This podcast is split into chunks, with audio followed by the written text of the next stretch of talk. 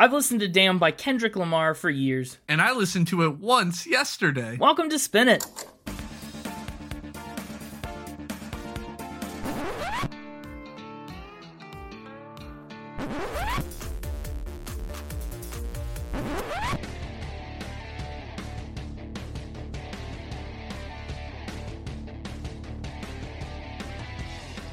Everybody. Welcome back to Spin It, the record ranking podcast for people who would rather be listening to music. I'm James, and with me is Connor. It's me. I am with you. Yes, you are.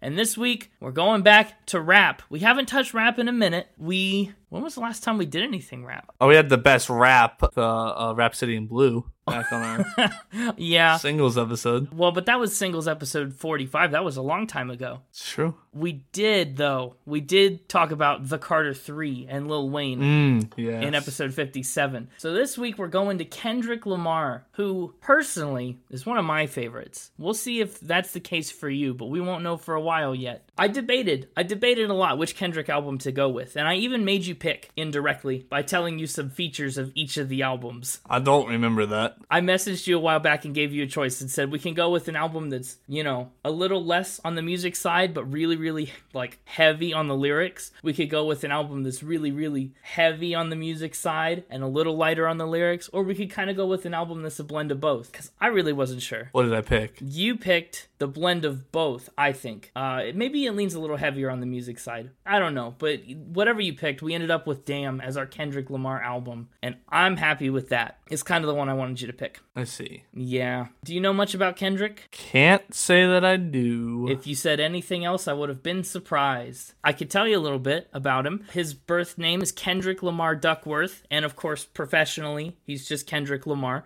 He was born in 1987 in Compton, California, and his mother actually named him after the Temptations singer, Eddie Kendricks. So he's been tied to music from a very early age, the early age of zero. yeah, that's the earliest stage there is, yeah. He was a quiet kid. He was a bit of a loner for the first couple years of school. Straight A student, doing great. While he was in school, much like we had with Lil Wayne, he started picking up on rap music. He was really inspired by Tupac, Dr. Dre, and all kinds of other artists in music videos and on the radio. And in 2003, just at age 16, he decided to try his hand at making music for himself. Some of his other big rap influences at this time included Jay Z, Eazy E, Nas, DMX, Eminem, and Snoop Dogg, who kind of has made an appearance on this podcast, but I don't think on anything we've released. No. We talked about him a little bit in some deleted scenes from our very first episode, but I don't think he's been mentioned since then. Is that really our very first episode? Yeah, I think it was from Billy Joel. Wow. Uh, it was, there was a fact or spin about it. The Stranger was sampled on Snoop Dogg's album, is what the fact was.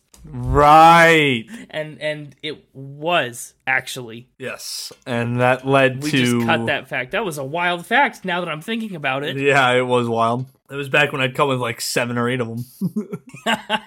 now I'm lucky if I get you to come with four.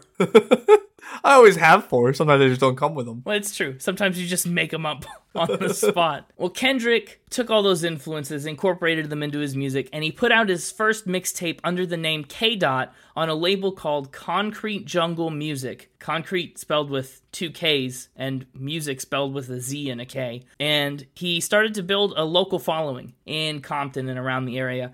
It's actually what led him to being signed with Top Dawg Entertainment, where he stayed until 2022. His first mixtape with Top Dawg was called Training Day, and it dropped in 2005, and that's the one that started helping him kickstart like beyond the bounds of Los Angeles. Started kind of going for a wider audience. Still going by K Dot, he toured with The Game, Ya Boy, Jay Rock, and more until right around this time he got the nod from Lil Wayne, whose album The Carter 3, as we've mentioned a couple times, was a huge inspiration for Kendrick. He kind of based some of his work for a C4 project around The Carter 3. Mm. Yeah. It was right around this time he dropped the K Dot pseudonym and adopted Kendrick Lamar as his performance name. He put out another self titled EP, four more mixtapes, and then he joined the rap supergroup Black Hippy alongside Jay Rock, Ab-Soul, and Schoolboy Q. His first studio album, Section 80, came out in 2011, and it was a hit. It sold 5,300 digital copies in its first week with literally no TV, no radio promotion. It took off just on its own merit, and it led Snoop Dogg And company to call Lamar, quote, the new king of the West Coast, which is a, that's a pretty heavy label to get after your first studio album. Yeah. But I think it just shows that Kendrick was kind of set apart from even early on in his career. He signed with Interscope Records in 2012 and set to work on putting out his major label debut, Good Kid, Mad City, which introduced popular hits like Swimming Pools, Drank, uh, Blank, Don't Kill My Vibe,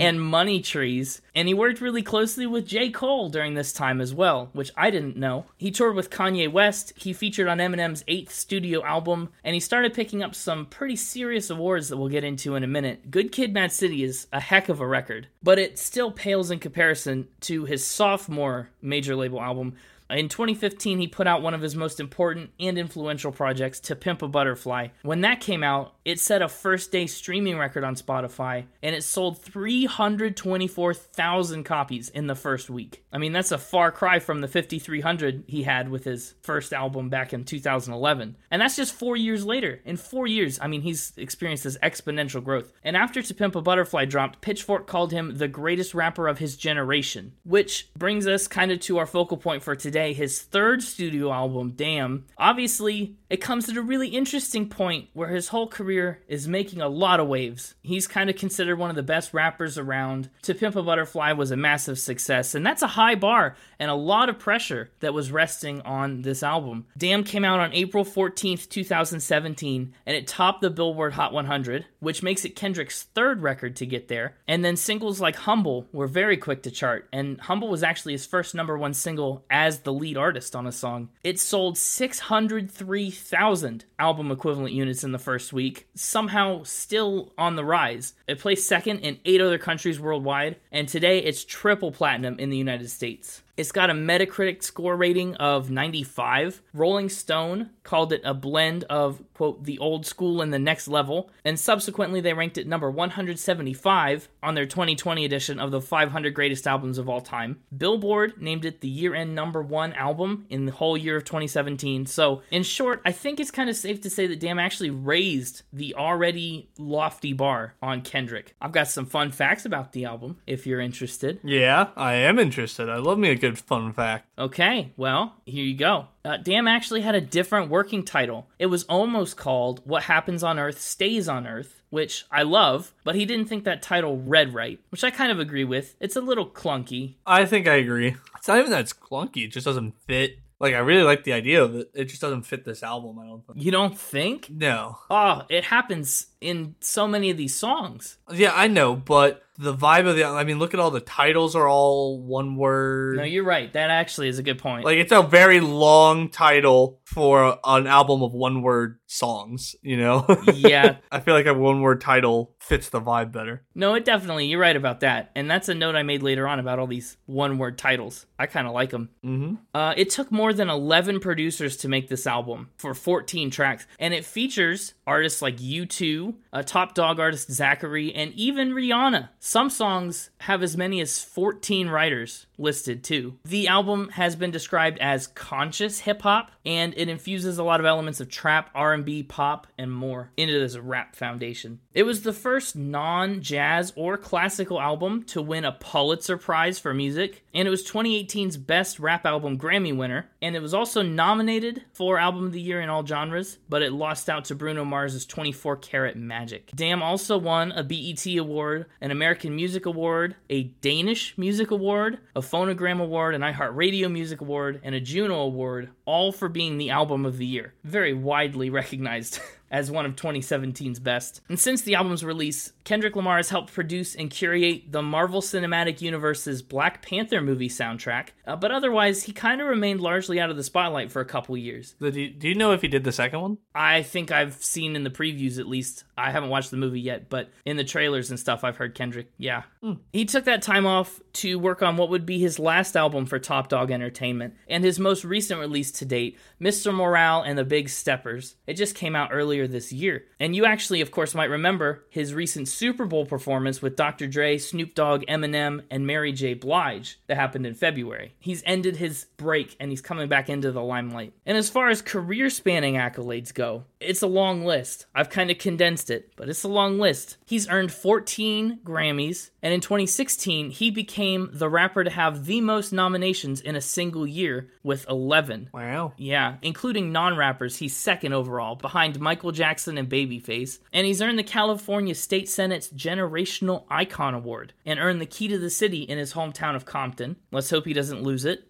and in 2016, Time Magazine named him one of the 100 most influential people. He's got six Billboard Awards, seven BET Awards, and actually, he has more BET Hip Hop Awards than any other artist with 25. And again, I mean, he's just earned such high praise from so many critics and people. He's been called a master of storytelling. His lyrics have been described as Shakespearean. I think he's certainly one of the most storied and kind of celebrated rappers around today. And I'm curious to know four interesting other things about him, potentially, as we get into Fact or Spin. Is that the cue? That's the cue. I know the mixtaper gets a little antsy on these episodes with rappers who release a lot of mixtapes. I feel like he wants to jump the gun a lot, but this is the this is the signal. I'm putting up the mixtaper signal in the sky. It's like the bat signal, but it summons someone evil. What's it look like? It's only visible to evil people, so I can't see it. Oh, interesting. Yeah, that is certainly not just a cop out for me having to go along with this and improv on the fly. Fair enough. Let's, uh, I guess, get him on out here. Give him a call. Hey, it's me, the mixtaper. Thanks for sending up the signal. You're welcome. It occurs to me that, you know, in 72 episodes, that's the first time we've even done it. Yeah, I know. I bought it all the way back on episode six. I can't believe it took you this long to use it. Well, there's a first time for everything. So, to recap, last week, boy, I, I did okay. We did 50 50 last week yet again. We talked about John Mayer on the skunk train as the Pickle King, what the watch wearing Pickle King, right? So, I'm Yeah, curious to yeah. see how this week takes us. Let's start with. Gosh, I just really don't know where to begin. Um, let's start with a familiar one. Uh, don't tell me that Kendrick Lamar owns ghost detecting equipment because we just did this.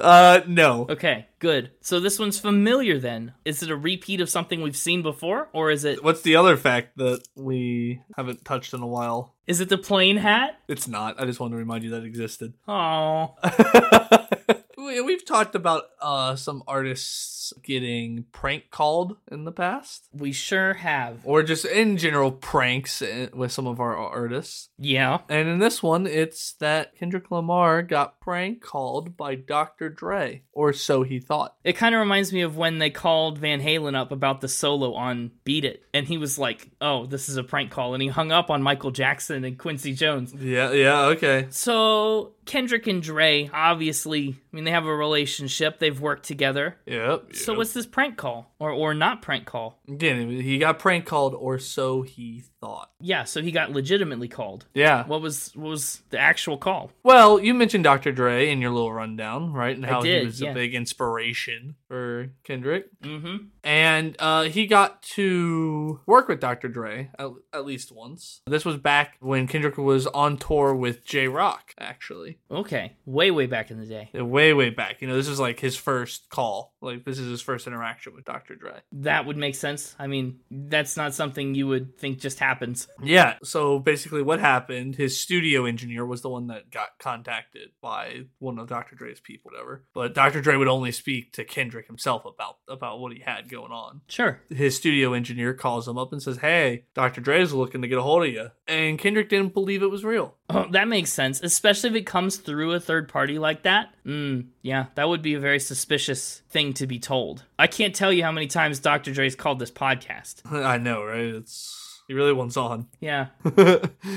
no, but the reason he really, I mean, he probably would have been skeptical regardless, right? But Naturally. there was a there was a bit of a reason why he was so skeptical. Why is that? because just a few weeks before he had been pranked by one of his staff about a Dr. Dre call. Oh no. the boy who cried wolf. Uh huh. So, what was the first call about? The not real call? Did they? I mean, was it the same exact thing that Dre actually called him up and, and asked about? No, it was uh one one of his stagehands on tour uh said that uh Dr. Dre had been trying to get and talk to him. Yada, yada. He had a phone. It was like here he's on the line. And when Kendrick answered the phone, uh obviously they were like, "Gotcha, no, no Dr. Dre, yada, blah blah blah." Like it was it, it had been become a bit of a running I mean- joke between him and his and, and his buddy. What his a Dr. what Dre a thing. lame what a lame joke. I, get. I don't have all the details on it. He just Yeah. mentioned that, that that this was the situation. He didn't really go into detail about the first fake call. But anyway, he thought that his sound engineer was, you know, continuing the bit and Mhm. didn't believe him at first. And the sound engineer would be like, "No, really, it's it's Dr. Dre. He wants to he wants to work with you." Like you need to pick up the phone. And then at that point, that's kind of a way that I feel in Fact or Spin a lot, where, well, if I say yes and I take this phone call, if I say fact and I accept this as fact, then I look stupid if it's fake. You know, it's the same yeah. situation. I think this is a fact. I can't believe this. I think it's easy to fall for the first prank phone call, and then it's even easier to accept that the real phone call is a fake. Like if Dr. Dre did call up this podcast right now, if he called you and you said, "Hey, I'm about to put him on," I legitimately would not believe you. Well, to be to be And I fair, mean, obviously, very- I have much less of a reason to believe you than Kendrick did, but still, I'm saying that this one is a fact. remember when you said that if you would say fact about something and you were wrong, it makes you look stupid. Yeah, and that's not what happened this time, because I'm right. I wish I could say those words to you. Well, you can't because I said them in the first person. You'll have to say, and you are right. You'd have to mix it up a little bit. Well, I can't say that either because this is a spin. I really tried. I really, really did. tried. Well, darn. I did you a little dirty. Everything was true except the first fake prank call. Like he really did get called up by Dr. Dre, not believe that he got contacted. Oh. But it had nothing to do with any recurring bit or fake phone call shenanigans. Mm, that was sneaky, and I didn't like it. Yeah. Did you add that on the fly after it seemed like I believed you? No, no, I had that the whole time. Okay. In my notes that way. Well, that makes me feel a little better. Small victories, right? I mean, it's the same size as any one of your round victories. I don't think it is, but okay. Well, this next one I can only describe as 60% soft, 40% crunchy. This is giving me chance stick vibes. You're giving me chance stick vibes. And that's the name of this fact 60% soft, 40% crunchy. Yeah, okay, yeah. What, what does that mean? well, okay. I don't know how much you know about Kendrick Lamar. Definitely more than Connor. Well, that's true. Probably not more than me. Probably not at this point. I don't even know what this could begin to describe. Well, he's got a whole thing about cereal. I don't know if you know. Okay, he's not our first person with things about cereal, but carry on. Is 60% soft, 40% crunchy how he likes to eat his cereal? oh, it absolutely is, but we'll get more into that in a moment. Okay. First, a little background, a little, a little sprinkle of background. Are you aware of this rant he went on about cereal? No, probably not. Yeah, he went on a bit of a rant saying, "Don't talk to me about no raisin bran dog Wheaties. Stop it! You pick that up in the aisle when you're walking with me, and I'm liable to punch you in the face." Went on this whole rant about cereal and the different kinds of uh, sugary cereal that he eats and he likes, and the things that suck. Okay. Bonus point if you can guess his favorite kind of sugary cereal. Well, if he likes sugary cereal that's 60% soft, 40% crunchy, that sounds like Lucky Charms to me. 60% marshmallow, 40%. Should actually sound like Fruity Pebbles. Mm, those are all kind of the same level of crunch, but okay. Yeah. Well, you see how you. It's about how he gets it to that level of crunch. Mm, does he not just pour the milk in and wait? He does, but he has a very specific ritual. A cereal ritual? Tell me it's not Yeah. ice. You lied to me about icy cereal on the Coheed episode. I did.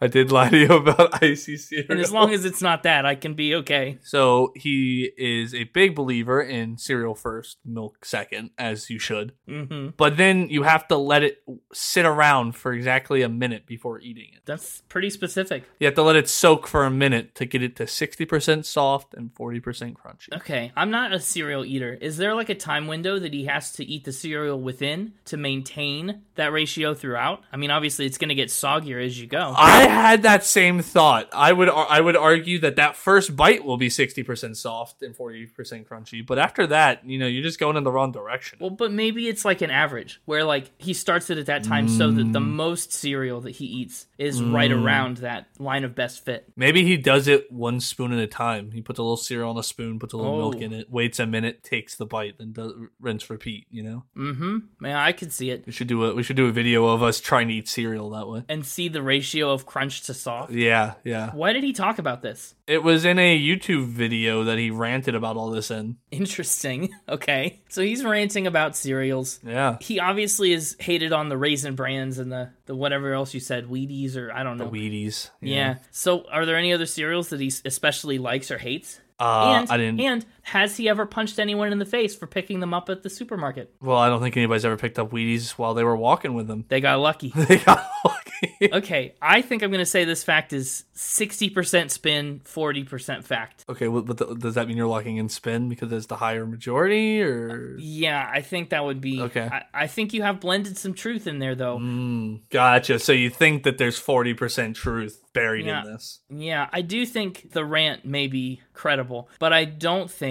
he specifically like sits there with a stopwatch for a minute before he can start his balanced breakfast. And I'm not so sure about fruity pebbles either. Oh wow, the fruity pebbles not sold. Well, I'm not sold. I'm just I'm just saying Not picking those up in the supermarket. that's kind of a weird favorite cereal, isn't it? No offense, uh, fruity pebble lovers out there. You can yabba dabba do whatever you want. that was so fast you came up with that. I'm annoyed.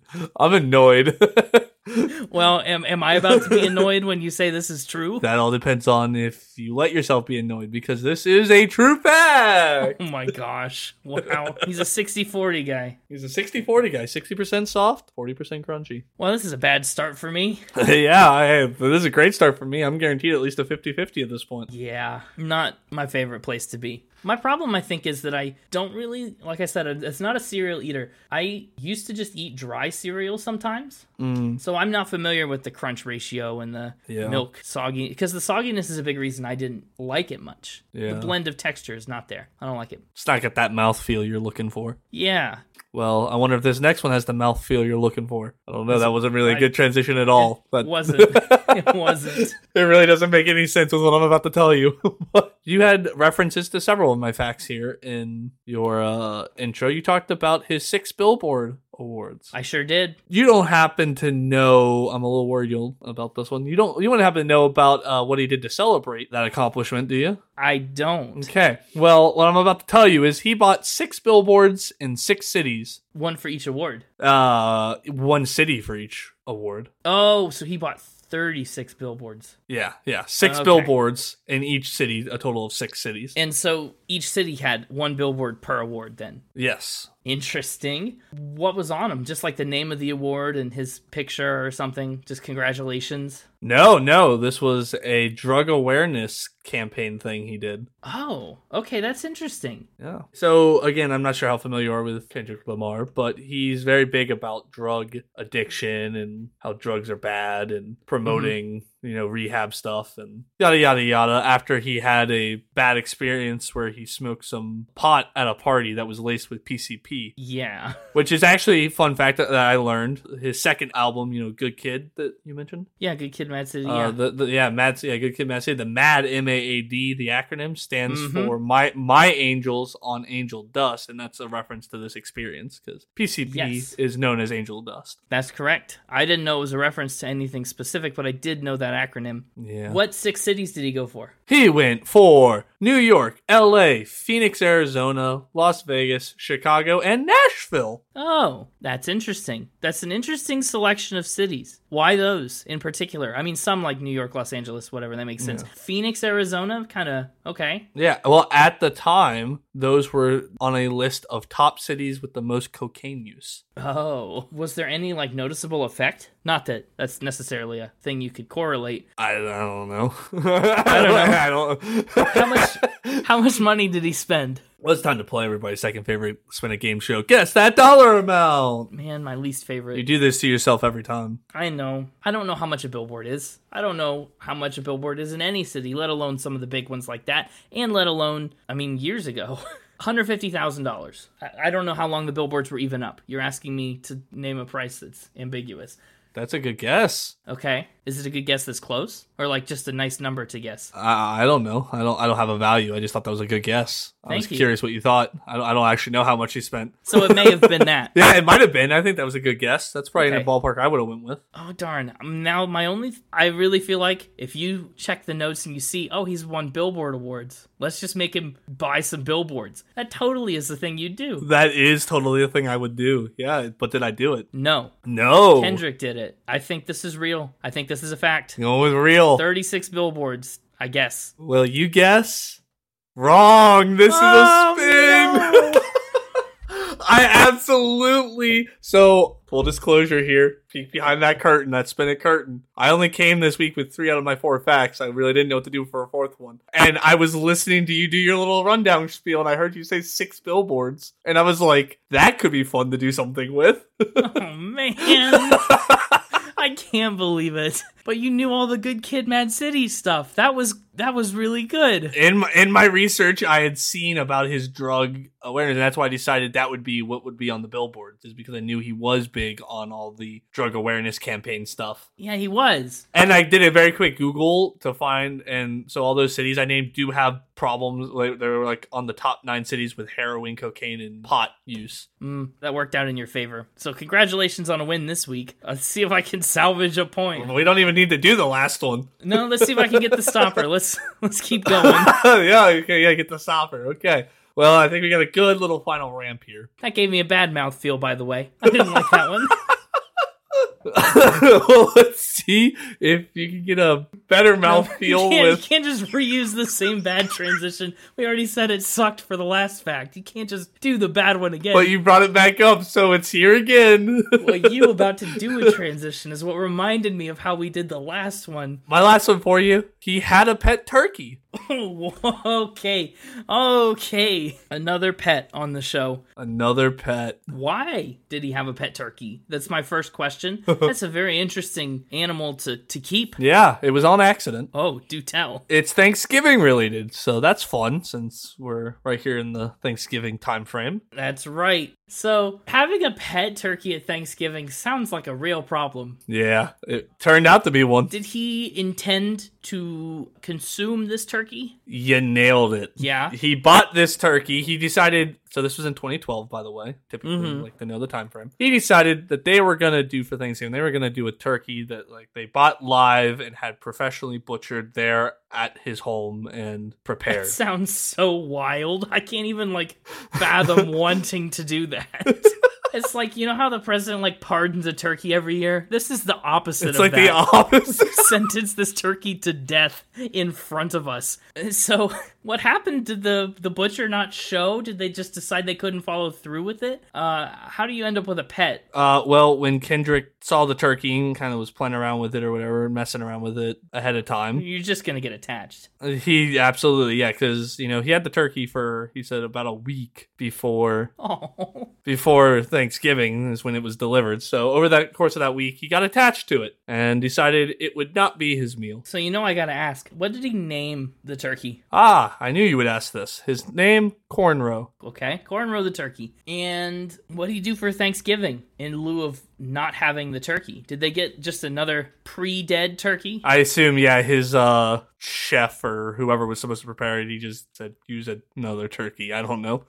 How much does a turkey cost if I wanted to do this for some reason? How much would I spend on a turkey and a chef? Oh, well, hang on. Oh, uh, uh, uh, uh. So it's, this says that it's based off a breed, but generally they cost anywhere from three to twenty dollars if you buy them when they're a, like a chick. Oh, what? What? So you buy the chick when it's Typically, if you're like buying a turkey because you're gonna raise it or whatever and then sell it, like if you're doing this as a market thing, well, you sure. buy it as a chick and you buy them from three to twenty dollars, and that the cost of turkey is approximately a dollar forty one a pound, and they weigh Okay between 7 and 30 pounds, with a domestic turkey on average weighing 20 pounds. So you could get a turkey theoretically for like 20 or 30 bucks. Probably about 40 bucks if you go with the average. Yeah. Wow, that's a surprising number to me. Now, the chef, that's going to cost you. well, sure, yeah, but I'm surprised. And how long does it? I I don't. This is these are questions we don't need to look into. But like, think of how long it must take to butcher a turkey and then cook it. Probably not that long. It already takes long enough to like roast a, a, a frozen turkey that's already pre-done. Well, yeah, but you got to let that thaw and everything. I mean, you basically chop its head off, pluck all the feathers out, and you're good to go. I wouldn't say you're good to go. I mean, there's a couple more steps, but Right. Okay, yeah, get all the guts and entrails out, and then you're good to go. what happened to the turkey? I mean, it didn't get eaten. He kept it. I mean, how did it do? What is it alive still? Is it No, that's why in the fact I said had.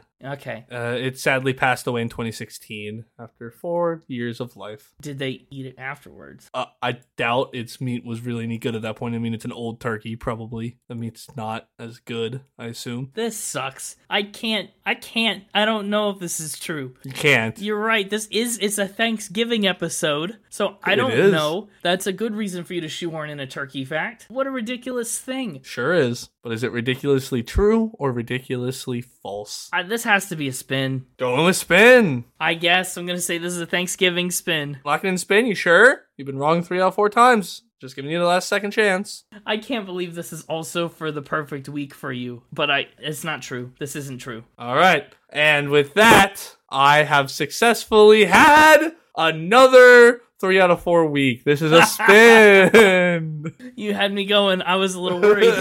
I got the stopper. I absolutely Googled Kendrick Lamar Thanksgiving just to see if there was anything related that I could bring because I knew you wouldn't believe it. Oh, amazing. But nothing popped up, so I had to make my own. And honestly, you know how I got there? You're going to love this. I saw his real last name was Duckworth, and I was like, I want to do something with that. But I'm like, if I just say he has a pet duck, he's going to see right through that. A hundred percent. I gotta change the bird. So then I was like, okay, change the bird. It's Thanksgiving time. Let's go turkey. And that's what that's how we got here. I see. Yeah, the last the last perfect week happened when you played against Connor. Yes. uh, in the Michael Bublé episode, which for some reason I'm still mad about. the time before that, when you played against me, I mean, my last perfect week was episode 41, The Shins. It's been a long time. Good. Let's keep it that way. Uh, I'm trying my best to keep it that way this week.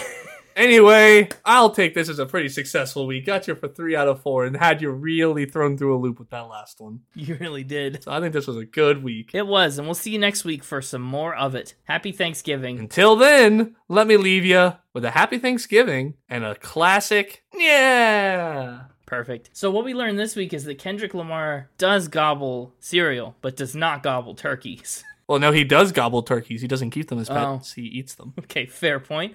Kendrick Lamar gobbles He turkeys. gobbles turkey and cereal. Hopefully, not at the same time. Does he eat his turkey 60% soft, 40% crunchy? That's what I need to know. Let's talk about the album cover. The album cover was designed by Vlad Sepetov, who also made the album art for Kendrick Lamar's previous two releases, To Pimp a Butterfly and Untitled Unmastered. It's Kendrick in front of a brick wall. Nailed it. Yeah, that's that's me describing it to you. What's interesting though is they people have like speculated about it and symbolism and stuff. The M in damn is kind of positioned above his head in such a way that it uh, people thought it looks like devil horns, which may be intentional and it may not. I don't know. The other thing that I saw when I was researching this, they decided to put that parental advisory sticker in a different place. You'll notice it's not just hiding away down in a corner they wanted to incorporate it as part of the design and not just an afterthought. So they slid it up a little bit. It's kind of cool. Interesting. Yeah. Uh, in Sepetov's words, the cover is loud and abrasive. He said it's not as political as Butterfly, despite maintaining the same level of energy. And Billboard, one of those billboards that he did not purchase an award for, Billboard said it was one of 2017's best album covers, and they said it was both memeable and memorable. Which, I, I mean, it is. It got memed and it is remembered. Yeah, it's true. But without further ado, we should jump into the first of 14 tracks on this album. Well, okay, maybe a little further ado. We're past the album art part, but I have a couple other things to say. Oh, okay. Let me know when I'm ready. When it's time for my catchphrase. I was about to do it when you said, "Well, hang on." You remembered it this week. That's good. The first thing that I thought was interesting is literally hours before the album dropped, somebody leaked almost every single track except for Humble, which is interesting.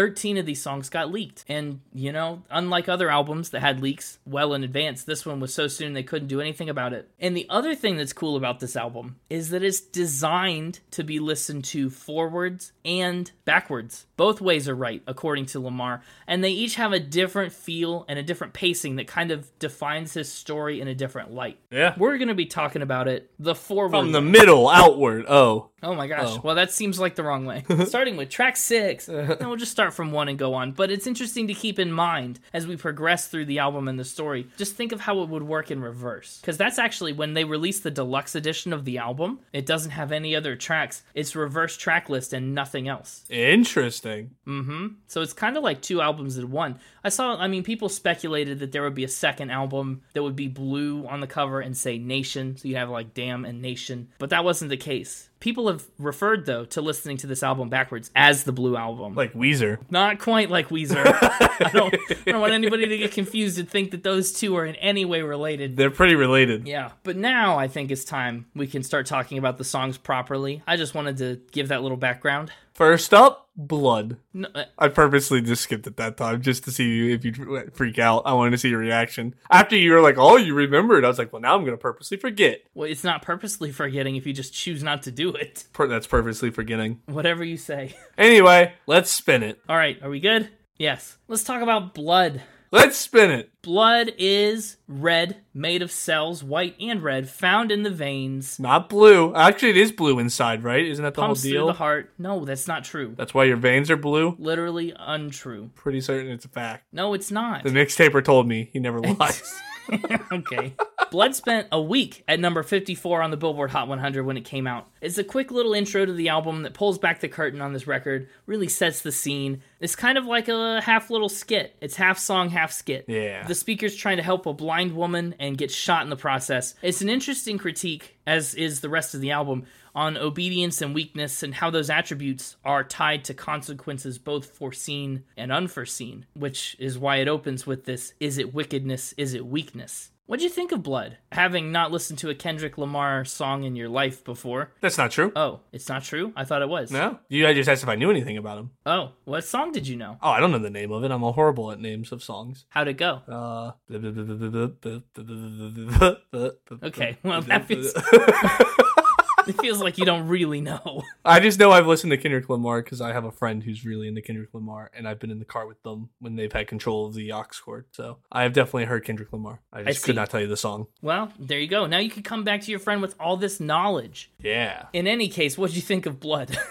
to answer the, the actual question I asked. it was an interesting start. Yeah, I know you're not much of one for the skit type songs. No, I'm not. I really like the music. I really like the weird vocal intro with the "Is it wickedness, weakness" stuff. But yeah, I didn't really just care for him just kind of monologue. Yeah, It was like slam poetry, and I wasn't here for it. it is. It's a little different. Could you imagine this being the ending of the album? I almost think it would work better that way. Maybe I'm a fan of the Blue album. That's what people say. See, I think people agree that it kind of works better as the end of the album. Like, if you're gonna monologue, do it at the end to wind people down after an intense album or something. Like Lil Wayne. yeah. Well, there are a couple popular interpretations of the actions in the skit in this story, of that monologue. Some of them are biblical, given the album's recurring theme of like being prayed for. Other people speculate the blind woman could symbolize justice, which is like traditionally depicted as blind, uh, but it turns out she's unfair to Kendrick in the end after all. He hasn't really commented on it, and he says he chooses to let the art speak for itself. Mm, The song ends with some actual clips of reporters that criticize lyrics from one of his past songs, All Right, which obviously did not sit super well with them.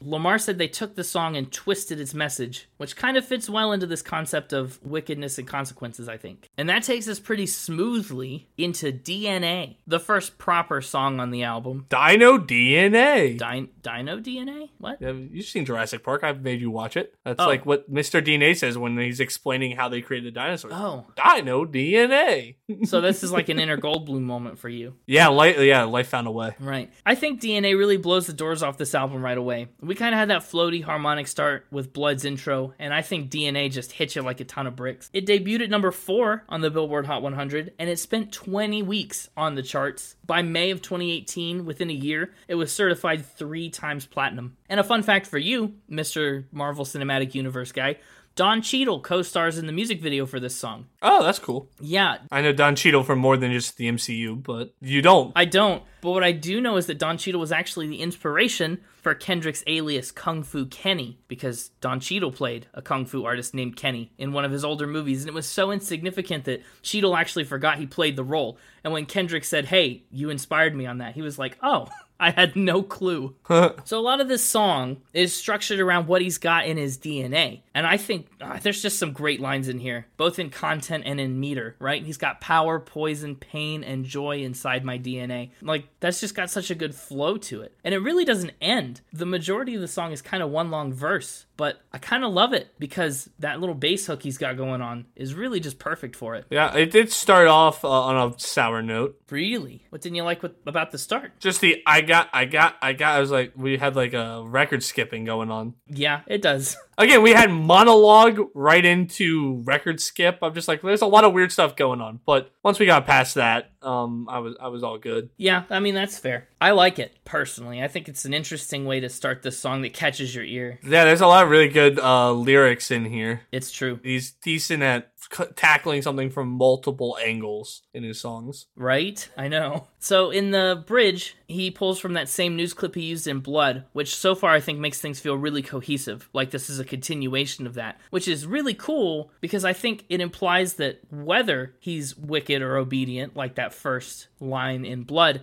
it's something that's a part of his DNA. It's something that's so like deeply entrenched within him that you know the consequences that come are going to come. The second half of the song is also really wild. Kendrick recorded his part a cappella, no instruments, and then he had the producers build the beat around it. Producer Mike Wilmade said he wanted it to sound like Kendrick was battling the beat, which is an effect kind of achieved in part by this really, really aggressive repeating of the line, Gimme some ganja, which was sampled from a Rick James concert. Really? Yeah. What do you think about the production on this? Was it repetitive? Did it feel repetitive because it No. it didn't? Because it's just that same hook the whole time. No, it really didn't. Good. I'm glad. Yeah, but I was so focused on the lyrics. This was an example of a rap song that the music's just there to be a backdrop for the bars he's slinging, as the kids say. Is that what the kids say? Yeah, yeah. slinging fat bars, fat with a ph and a z. Uh, I don't think that's how the kids say it. The song's final assertion is sex, money, murder is our DNA. And I think that's such an interesting line. I think it feels a little hollow, but I think it's meant to. We kind of go on this journey from royalty to coke dealing, from like being a savior of hip hop to killing in the streets. Like all of our highs and our lows are just distilled down to these really simplistic points. Yeah. It's just like a very pointed understatement, and I like that a lot. And I think that that serves as a better end to the album than as a start, right? I'd rather that be the like summary of everything we heard rather than the here's the like introductory paragraph that's going to outline what we talk about on the rest of the album. Yeah, no, you're right. Like I, I like it better as an ending. So again, I think I'm a fan of the blue version, the blue Uh-huh. album, Weezer. I'm a fan of the Weezer version. I, give us the Weezer cut. Kendrick Lamar's damn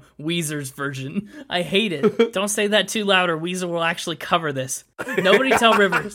Well, track three on the normal red version of the album is Yah. Nah. No, not meh, Yah. Oh. This is an interesting song. It's a, a big departure stylistically. After that wild beat battling of DNA, I think Ya feels a little exhausted. It's kind of lethargic. Like the chorus says that Kendrick's radar is buzzing, and it just kind of gives me the sense that he's fatigued from always being on edge all the time, always having to be aware and watch his back. You know, he's got theories and suspicions. He's working himself to death. He's got interviews that want to know his thoughts and opinions. Like that all kind of reinforces to me this idea that he's just burnt out on Yah. I wasn't as big a fan of the chorus on this one. No, you didn't like radars buzzing. Yeah, yeah, yeah, yeah. You asked me if the last one got repetitive. This one, I could only hear the word him go yeah yeah so many times before I was ready to just end it all. Yeah, that's fair. Well, that's because I think this one's lyrically repetitive, whereas the other one was just sonically repetitive. And Yah has a lot more varied instrumentals. The song's title is a reference to the Hebrew name of God, Yahweh, and there are a couple other deep cut biblical metaphors throughout the song that I think really help push this album to a deeper place of introspection. Like, this stuff is what I'm experiencing in the external world around me, but here's how it's playing out for me internally and how I'm like struggling on a deeper level. It's interesting because it's like covert. It's not right out there in the open. I have a question. What's that? More of a pop quiz. Oh, pop quiz. Okay. Well, you know, when listening to this song, there was one lyric that really stood out to me. Okay. And that was the fact that there was the word Deuteronomy in this song. yeah. You know what Deuteronomy is? Yes, it is a book of the Bible. Cheater. I, I did not cheat. I feel like that's pretty like not common common knowledge. Whoa, whoa, whoa, there. whoa, whoa, whoa! Yeah, I mean, if you had, if you at all know anything about religion, you probably knew the answer to that. But you know, I didn't. Well, there you go. But yeah, it uh, oh, it's Old Testament. Like he he he hit it way back. It's one of the first five, and actually, that's kind of if you listen to the album. It's also in the Book of Torah, actually. yes, which is the first five of the Old Testament of the Bible. Yeah. Oh, okay. If you listen to the album in this direction, it's kind of a foreshadowing of some stuff that we hear on Fear, where Kendrick's cousin Carl kind of gives a little bit of a sermon. If you listen to the album in reverse order, then this is a nice callback to that. And I think it works better that way. Just saying. Imagine listening to this before DNA. I know. Well, look, he says, My cousin Carl Duckworth said, Know my Weezer, worth. Weezer. I think he does deserve the Spin It Weezer award.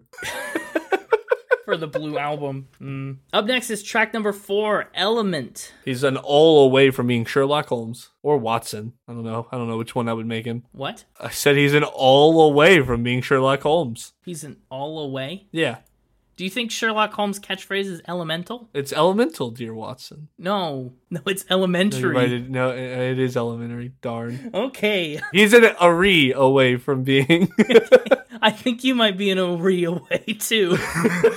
Element is Kendrick's assertion that he's the greatest rapper alive. He's kind of owned that moniker that other people have given him. Uh, he he does this as he details all the struggles and the sacrifices he's gone through to climb to the top, and he challenges everyone to kind of do something about it. You know, take me out of my element, but you can't. This is the first time we hear the album's alternate title, "What Happens on Earth Stays on Earth." yes. The first verse kind of details his journey, right? I'm willing to die for it, kill for it, cry for it. Like, this hasn't been easy. It's been a struggle, but that's how you know that I'm committed to being the best. Because even though it hasn't been easy, I've still put it all on the line, which I really like. I mean, that's some swagger, that's some attitude right there. Yeah. And in the chorus, he says everything he does, he makes it look sexy. He's always in his element. He's always on his game, which honestly, I'm going to say the thing that you've been saying would work way better before the burnout on Yah. Uh huh. Put it backwards. I'm just telling you. And I love this third verse too, where people conflate Kendrick's life on TV with who he really is. They kind of get that parasocial thing going on.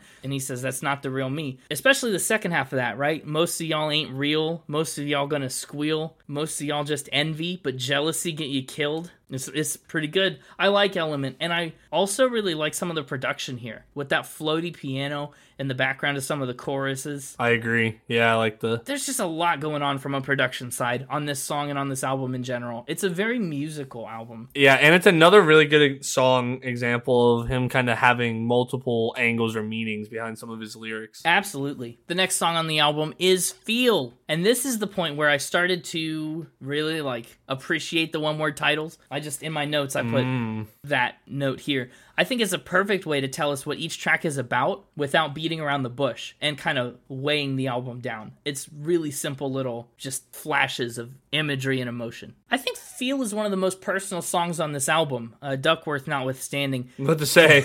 we got Duckworth here. I know, and we'll get there, but but Feel is especially personal. Most of these lines take on a similar structure. You know, I feel like this, I feel like that, I feel like this and that. And as we go down the list, we kind of revisit these ideas, right? That nobody's praying for him, that he feels like nobody cares, that the family's been faking, and at the same time, he feels this need to further isolate himself. Like nobody is pursuing him, but also he wants to be farther away. And that loneliness is tackled kind of not with a weariness like we saw in Yah, but with a fury and a vigor that I think we really haven't tapped into yet. I mean, we kind of get some of the energy on DNA, but it's not the edge. You really get to understand how he feels. Yeah, right, exactly. I think the coupling of the repetitive lyric structure with the music, as punchy as it is, I think that really emphasizes his frustration. You know, he says, I, I feel like the whole world wants me to pray for them, but who's praying for me? And that's a, a really interesting feeling. Also, Nessie's back. Nessie's back. Yeah, I can I can put a regime that forms a Loch Ness. It's definitely not the first t- time that we've encountered Loch Ness on this podcast. No, because cryptid hunter Maria Brink tried to catch Nessie. Uh huh. Didn't try, but the mixtaper at least said she did. Uh, allegedly. Right. I like Feel. Feel's a great personal turn. Up next is probably one of the most widely popular songs on this album. Definitely one of the bigger ones. Loyalty featuring Rihanna. Mm-hmm. The intro starts with a sample taken from Mr. Talkbox as he performed on Bruno Mars' 24 Karat Magic, which is the album that beat out Damn for Album of the Year at the Grammys that year. So it's interesting that there's a little piece of it here. Yeah. Now, this transition here from Feel to Loyalty is one point where I think the forward play of the album really stands out and shines. Like after we lament about not having anyone and feeling alone or abandoned, this song is all about how we should still value loyalty and community and need people to trust and hold on to. But imagine it the other way, where he's talking about how important loyalty is, And then watches people fade away. and then watches people fade away. Give me the Weezer. I'm wheezing over here. You're all about the blue album. I can I can hear it and I can tell. And honestly, I am too. And I've never listened to the album backwards like that, but I should. Learning about it and listening to it again really makes me want to. So Kendrick sings the first verse and he talks about how he dedicates his life and his music to not building his own legacy, but to giving a voice to people and to problems that other people aren't or can't talk about. You know, he's loyal to the causes he supports and the communities he's a part of. And then Rihanna comes in during the second verse and other choruses throughout. It's actually the first time she's worked with Kendrick Lamar. Wow. The fourth verse is where we start to explore loyalty as a concept. Tell me who you're loyal to. Is it money? Is it fame? Is it weed? Is it drink? Like, what are you committed and devoted to? And is your loyalty dependent on the situation you're in, or is it unconditional? The song asks a lot of questions. It does. What do you think about it musically? Again, I I, like, I think this had one of the more whole sound musical tracks. Some of them are more like I said, stripped back, more just kind of like window dressing or backdrop for his rapping. This one felt like it had more of a sound to it. Yeah, absolutely. I think there are very few window dressing tracks on this. I said window dressing mainly because I couldn't remember the word backdrop. I mean, potato, potato. No, to me, I think the music does on rap albums. I feel like if it's going to be a very word heavy track, the music becomes simpler. And if it's a less word heavy track where there's just more like a lot of repetitiveness. Loyalty, loyalty, loyalty. Yeah. yeah, yeah, it it gets beefed up with music. That's that's kind of like the theme of the rap style, I think you're right. which is really funny because like Kanye West like didn't do that at all. All of his tracks really went big with the trumpets and the horns, and I just keep telling him to take notes because I hated it. Yeah, I know.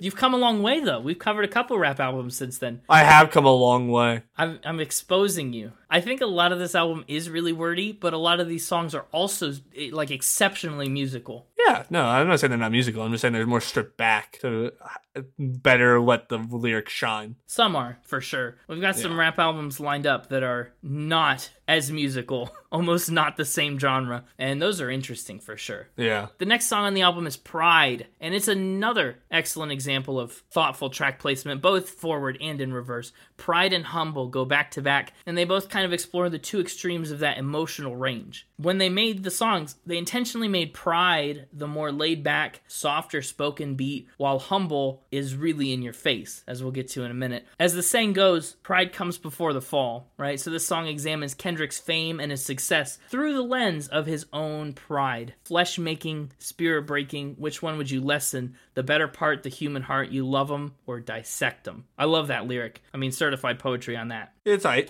I No, I'm kidding. It's good. It's good. say, I'll take an night from you sometimes. What's interesting is like throughout this whole song, to me, it feels kind of like he wants to grapple with his pride, but he's having a hard time keeping it under control. He says lines like, I wasn't taught to share but care. In a perfect world, I would be perfect. I don't love people enough to put my faith in man. I put my faith in these lyrics. You know, he talks about his feelings going numb. It just feels like he's in his own way all the way throughout Pride, which is kind of what Pride is all about, right? Just being so full of yourself that you do it to your own detriment. True. And another fun fact uh, Pride briefly samples the song Echoes by Pink Floyd. Oh. Yeah, another spin cycle reference. So we go from the soft spoken Pride into the much bigger, grander, humble. Which is ironic, I think, that Pride is not the big grand one, and Humble isn't the more late, like reserved one. Yeah, it's definitely a really cool choice. Humble is not as its title would have you believe. It's not a confession of nor an attempt to be humble. It's a charge to all these people around him to sit down and be humble because they don't deserve all the hubris that they project, right? They're not as great as they think they are. Yeah. So they need to step back. And if you were doing this the Weezer way, you would realize he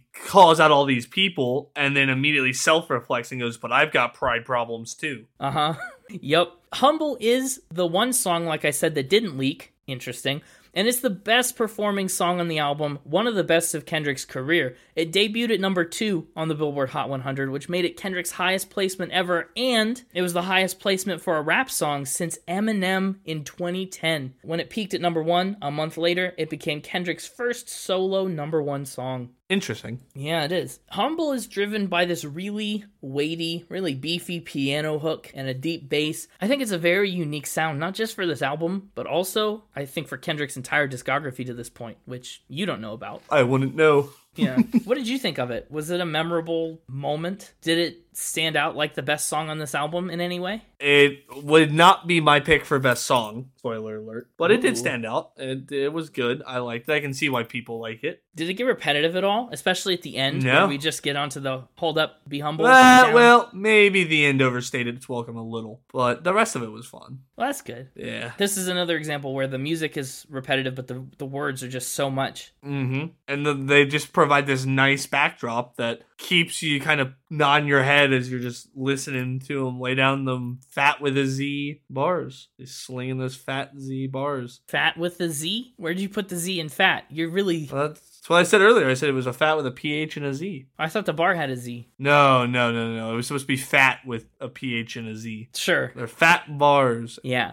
Hey, James, Yeah. What? I need some water Okay. because something came over me. I see. You're you're pushing forward into lust. There we go. I had to give you another one. Oh, I wasn't ready. I thought you were just actually about to go like refill your water bottle or something. I, was like, I can wait. Go for it. I get it now. Yeah, Lust is the next track on the album, and this song is all about kind of being in a rut, like John Mayer. Um, it's about living the same kind of repetitive cycle day after day. You know what the best part about this song was? What's that? It features Rat Boy. It does. It features Rat Boy. I don't know anything. I don't, I don't know anything about Rat Boy, but I just like the name Rat Boy. Uh, fair and understandable. In this song, uh, Kendrick takes on a couple different points of view to emphasize how everybody has something that they lust after, something they really want and they really crave, but it also kind of explores how little people are willing to make changes to satisfy that and reach out and take what they want. And uh, in a certain sense, I think it's about how people indulge in life and lust after unproductive things to make themselves feel good, which gets them stuck in that rut. He pulls it off through metaphors of being thirsty, right? Needing some water, like Connor does, craving things like a junkie, and through sex. He says, Yeah, yeah. I really like the way he says, "I need some water" too. He does it a couple times throughout the song, but this, the like, there's a vocal effect, and the, the music kind of stops for a second, and he just goes, "I need some water." yeah, the beat behind it dies down for a split second, which really makes that pop. I like it. Pop like some boiling water. Yeah, it kind of makes the need for water feel a little more urgent, actually. Yeah, it does. And I love there's this backhanded irony to the line, whatever you're doing, just make it count in these contexts because these people that he's describing are decidedly not doing that. They're not making it count. You know, in the second verse, it takes on an even more apathetic tone. It's whatever, just make it count. Like the things that you do don't even matter. It's fascinating. And the bridge is really interesting on the song, too. He says, Lately, I feel like I've been lusting over fame. Lately, we lust on the same routine of shame. Lately, this and lately that. And he says, Brace yourself. Lust is all yours. Like, this is your burden. This is Yep. your responsibility that you've brought this on yourself. So the only person who could take ownership over that and turn your life around into something that actually counts is you. And yeah, that that Rat Boy sample, I want to go back to that. Rat Boy is an English musician. He was just 21 when this album came out, and he didn't even realize that he was on this album until it released. the song came out and Rat Boy was like, "Whoa, that's me." I mean, can you imagine? Yeah, that is weird. Didn't that happen to somebody else? Oh no, they happened that they thought they were on it, and then they went and bought it, and they had been replaced. Uh, no, it happened exactly to somebody else. The Great Gig in the Sky, Pink Floyd, where she thought her vocal was no good, and they used it, and then she bought the record and was like, "Whoa, that's me." Oh, okay, yeah, yeah. So I did have it back. Okay, You had it for you were you were doing the Weezer cut. yeah, I did the Weezer. Cut. I Weezered it. Get Weezered. and after Lust, another, you know, slam dunk back to back as we move from lust into love, which is the more sincere and sacrificial of the two emotions. Which again, I think makes more sense the other way around. As Uh, love deteriorates into lust. Again, it Uh-huh. doesn't make more sense. It just makes different sense. No, I think it does. It makes better sense. Mm, that's an assertion. I don't know. Maybe not more, but better. Fair enough. Love is this very synth driven song, really airy and floaty, and it's anchored by this chorus done by Zacari. Give me a run for my money, just love me. Like challenge me, push me to be better, just love me sincerely. And I really like that. Love me. Yeah. Just like that. Here's a weird fact that I swear I didn't plan, but I found really interesting. Zacari actually got his musical start playing covers of John Mayer's songs. Oh, What are the odds? I don't know anything about Zacari. I mean, me either. He gets the Connor Award for the artist uh, feature that I'm most interested in learning more about. From this album, okay. Not Rat Boy. Yeah. Not Rihanna, not you two. The Rat Boy was cool, but I'm interested to know more about Zacari. Okay. I forgot we do that sometimes. We go a while in between features. It's mainly on the rap albums where there's a ton of features. Yeah. That's really cool. Rat Boy was a close second. Kendrick's verse is once again a little questioning, you know, a little insecure. Like, would you love me unconditionally, even if I didn't meet this standard or do that thing? It kind of mirrors themes that we saw on Feel and Loyalty, and that we talked about last week. Not myself. You're right, that John Mayer classic, not myself. And it's likely that a lot of inspiration for love came from Kendrick's partner. He got engaged to his high school sweetheart back in 2016, Yeah. a year before this came out. That's so sweet. isn't it? I don't have a lot to say about love from a lyrical standpoint, but I do think it's really sweet, really vulnerable. It's a nice tender look into this very foundational desire to be loved. Songs like Loyalty, I think, kind of hit this with more of an edge, but I like how wide open this one is. I don't know. I really like the lyrics on this one. I like the lyrics. I liked the the love me part. I like Love. Love was a fast favorite for me. One of my quick favorites from this album. I liked love a lot too. Mmm, maybe it'll end up on a playlist, maybe not. Love was like love me, and I said okay, And I said I will. sure, why not? Yeah. well, good. I'm glad it spoke to you in some superficial way. Up next. next. Oh, take Oh. it. I've done all of them. That is not true. It's not true. I hit us with that brilliant water transition. Mm, you did. I've noticed, yeah, we've kind of backed off the transitions. We kind of realized we were bad at them and they faded away. I don't think we've ever really backed off. I just think they come in natural waves. Oh, yeah. I liked this one a lot too lyrically, but musically, it was one of my least favorites. I think. Which one? XXX? Did you move on? Oh, I did move on. I forgot to say the title. You were going to transition. You said.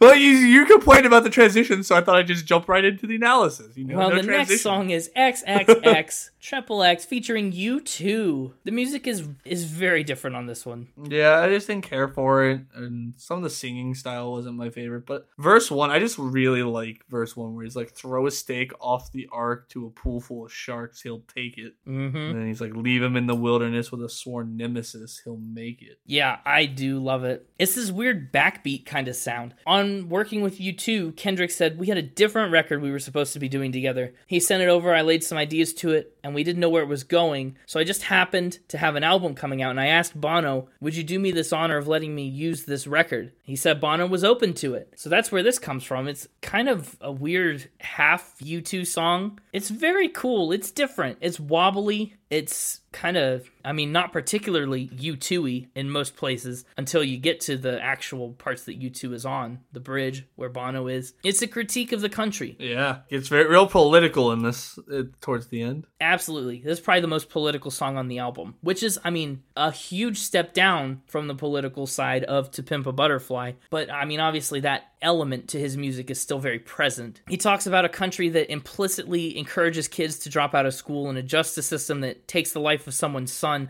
and the grieving father asks Kendrick to pray for him. Remember that line earlier on the album, Listening This Way, where he said, Everybody wants me to pray for them, but nobody's praying for me. This is what that reminded me of. Yeah. Yeah. Kendrick says that this song represents complete yet organized madness. And that really comes to fruition just before Bono's chorus. After that, things really pull way, way back and kind of feels like an after the storm moment. Feels like all the damage has been done by the time we get to that. I don't know. I, I think the production is one of the coolest parts of this song. It's glitchy and it's kind of wild, and I think it's really great at keeping this song varied and captivating. I like it. It's got a strange mouth feel, but it's pretty good. You know, it had a really interesting mouthfeel. Your cereal this morning? I was gonna say fear, but yeah. Fear. Yeah, Fear is the next song on the album, and it's a cool one. It had the coolest bridge, especially because when I listened to it, I had no idea that it was meant to be played forward or backwards, like track list. Yeah. And this song in the bridge, you know, he sings it forward, and then all of a sudden he sings all the words. He sings like the lines backwards. Yeah, there's this weird reversed effect on it. And part of that is the way that this song is like structured, this song specifically, because it walks us through these feelings of fear that Kendrick experiences at three different stages in his life. First at 7, then at 17, and then at 27, respectively. This is the song. See, it starts with a little sample from a song by 24 Karat Black. It's called Poverty's Paradise. And then it takes the form of a voicemail, like we talked about way up earlier on the album.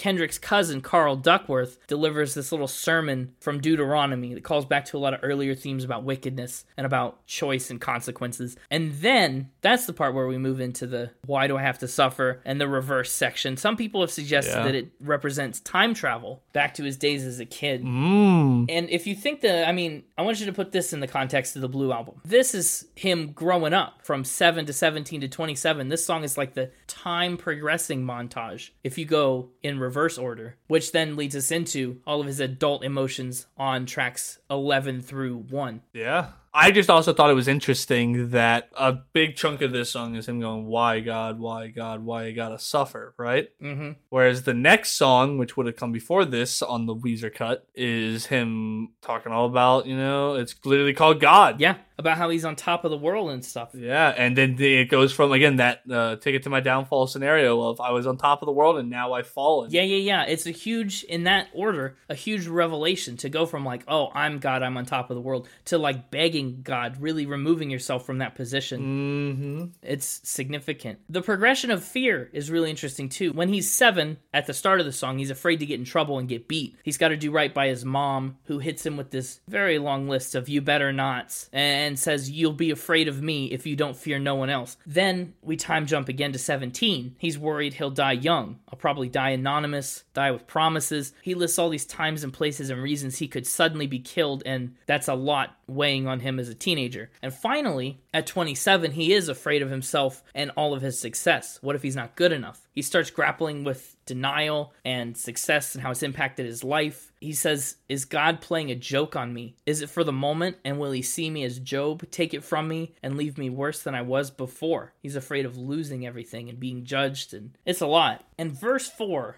is mm, maybe one of the best lyrical stretches on this album when you take into account the themes of the album as a whole. Because verse 4 weaves together all these things we've covered under one umbrella of fear DNA, a humility, love, wickedness, or weakness, fear that what's happening on earth stays on earth and nothing really matters. He says, I can't take these feelings with me, so hopefully they disperse within 14 tracks, carried out over wax, wondering if I'm living through fear or living through rap. I mean, that is probably the best line on the album. I, again, because I talked about how DNA kind of was a better close than a opener. yeah. I think Fear is the better opening paragraph than the closing paragraph, right? Because over these 14 tracks, he's hoping he can express th- these things and deal with them and learn from them. And so it's like, that's like your, like, That's his thesis statement. that's the thesis statement for his opening paragraph. I was like, here's all the things I'm about to talk about. And I'm, I'm all for the Weezer way over here. Uh huh. You seem to be all in on it. Well, the next track, like we kind of already alluded to, Uh, we already kind of talked about it a little it. yeah, is God. It was one of the last songs made for the record. He had a hook in mind, but he had to play around with a lot of different beats until he found the one that fit just right. Well, like you mentioned earlier, this song is Kendrick taking stock of all his successes and the good things in his life, and yeah, comparing it to how God must feel like. The first verse is really indulgent, reveling in all the stuff he's done, how far he's come. The second verse is kind of this interesting opportunity to humble him a little bit, kind of reminding him that he's not God, everyone is mortal, and it's all fleeting. Kind of showing the cracks in the facade that would show up on on fear. yeah, that's true. Now, if you're curious, and I was curious, the line "Work it, JT" that he repeats throughout the verse is taken from a 1991 movie called The Five Heartbeats. The five heartbeats. Have you seen The Five Heartbeats? Do you know that? Yeah. Oh, well, there you go. I, I didn't know that. Did so- you notice that he uses it five times? No, I didn't. Yeah, he uses the phrase uh, five times. Each one a heartbeat. Now, the last track, or the first track, depending on how you look at it, is Duckworth, and I think this is the strongest. Starting an album with a track that's your last name. I'm just saying. I know. This is the, actually the strongest argument for the reverse album theory, in my opinion. I don't know. I think I had some pretty good arguments. Uh, you do. You do. But listen, I, I think my best argument was why not? why not? It's a great argument, sure. Even in the intro here, he says we're going to put it in reverse, which kind of Yeah. clues you into the fact that it's supposed to be backwards. But also, this song is a real life story that follows Kendrick's father, Ducky, and the future founder of Top Dawg Entertainment, Anthony Tiffith. Top Dawg Tiffith is planning to rob the KFC where Ducky works, but thanks to Ducky's kindness, it led not only to his own life being spared, but it also opened up the pathway that led Kendrick to where he is today. Wow. Yeah, it, it's kind of this origin story for Kendrick Lamar. So this song is just kind of this reverence for where he came from and the coincidences that got him there. It samples a 1978 Ted Taylor song called "Be Ever Wonderful" and a few other songs. Uh, some are as new as 2015. Kind of a wide range of sounds and influences on Duckworth. This was not a limited edition. This was an origin story. What is that quote? It's from uh, Glass. What's glass? It's the 2019 M Night uh, Shyamalan uh, sequel to Unbreakable and Split. Oh, It was a really cheesy line that I loved. nice.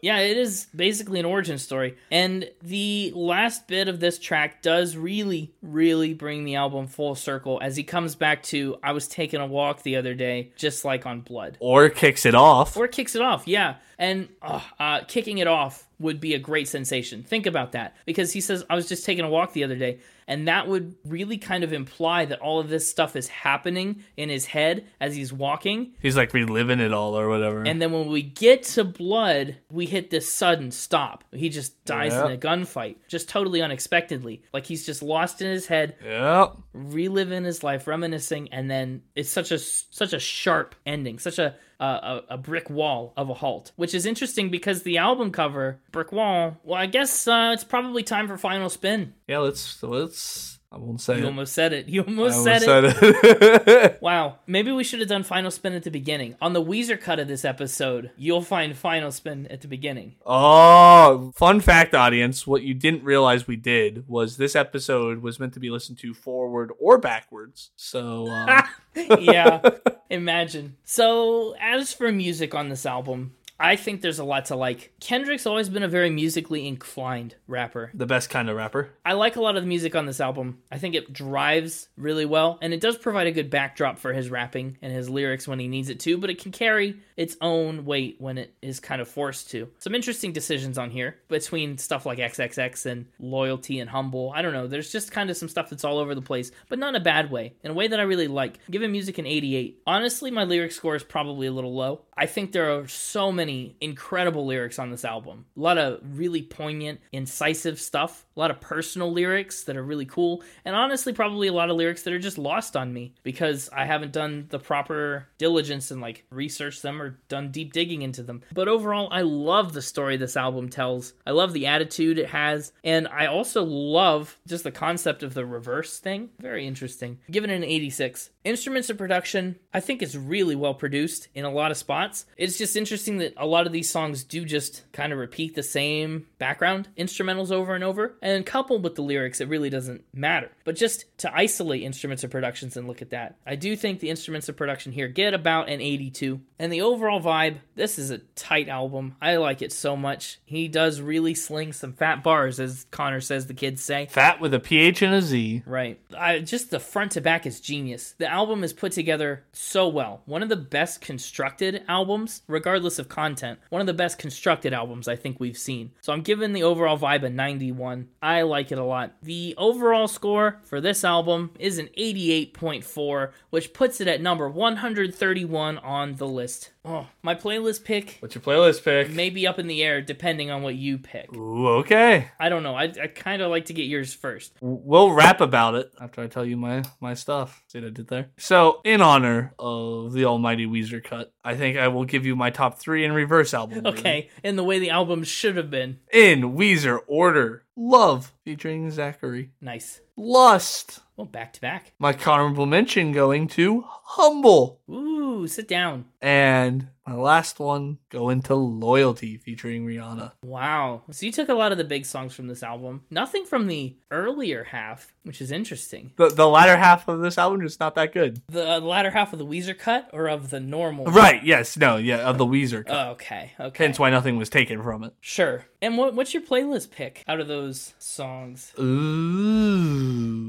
Guess. I think you're taking Love. Hey, choose love. That's another pop culture reference. I'm choosing love. Okay, I thought it's like, do you want me to pick Love because you're not? Okay, Love is a good pick for the playlist. Like I said, it was one of my fast favorites from this album. And um, okay, no surprise for me coming from you, it is one of the least hip hoppy songs on this album. I, yeah, it's true. I do like it a lot though. I think my playlist pick, oh, it's so hard. What are you between? I really like DNA. I really like Element. And for the playlist, I think I'm gonna take DNA. Dino DNA. Life Yeah. found a way onto our playlist again. I figure if you listen to the album forward, it's the one that blows the doors off the album. Like I said, if you listen to the album backwards, it's the it's the record's epic conclusion. It- the proper way. Yeah, so I think we'll take DNA and Love. You're right. I said the latter half of the album wasn't very good, but DNA was good. Yeah, there's probably more there than you're giving it credit for. As for my score, I'm curious about this well, here's my dilemma, right? I'd have a different score for the album. in reverse. Yeah, in reverse than I do going forward. So the Weezer cut would have gotten a nine from me. Wow. Okay, that's, And that's so because we have to reverse it, the normal cut's getting a six. is that is that really what you would score it?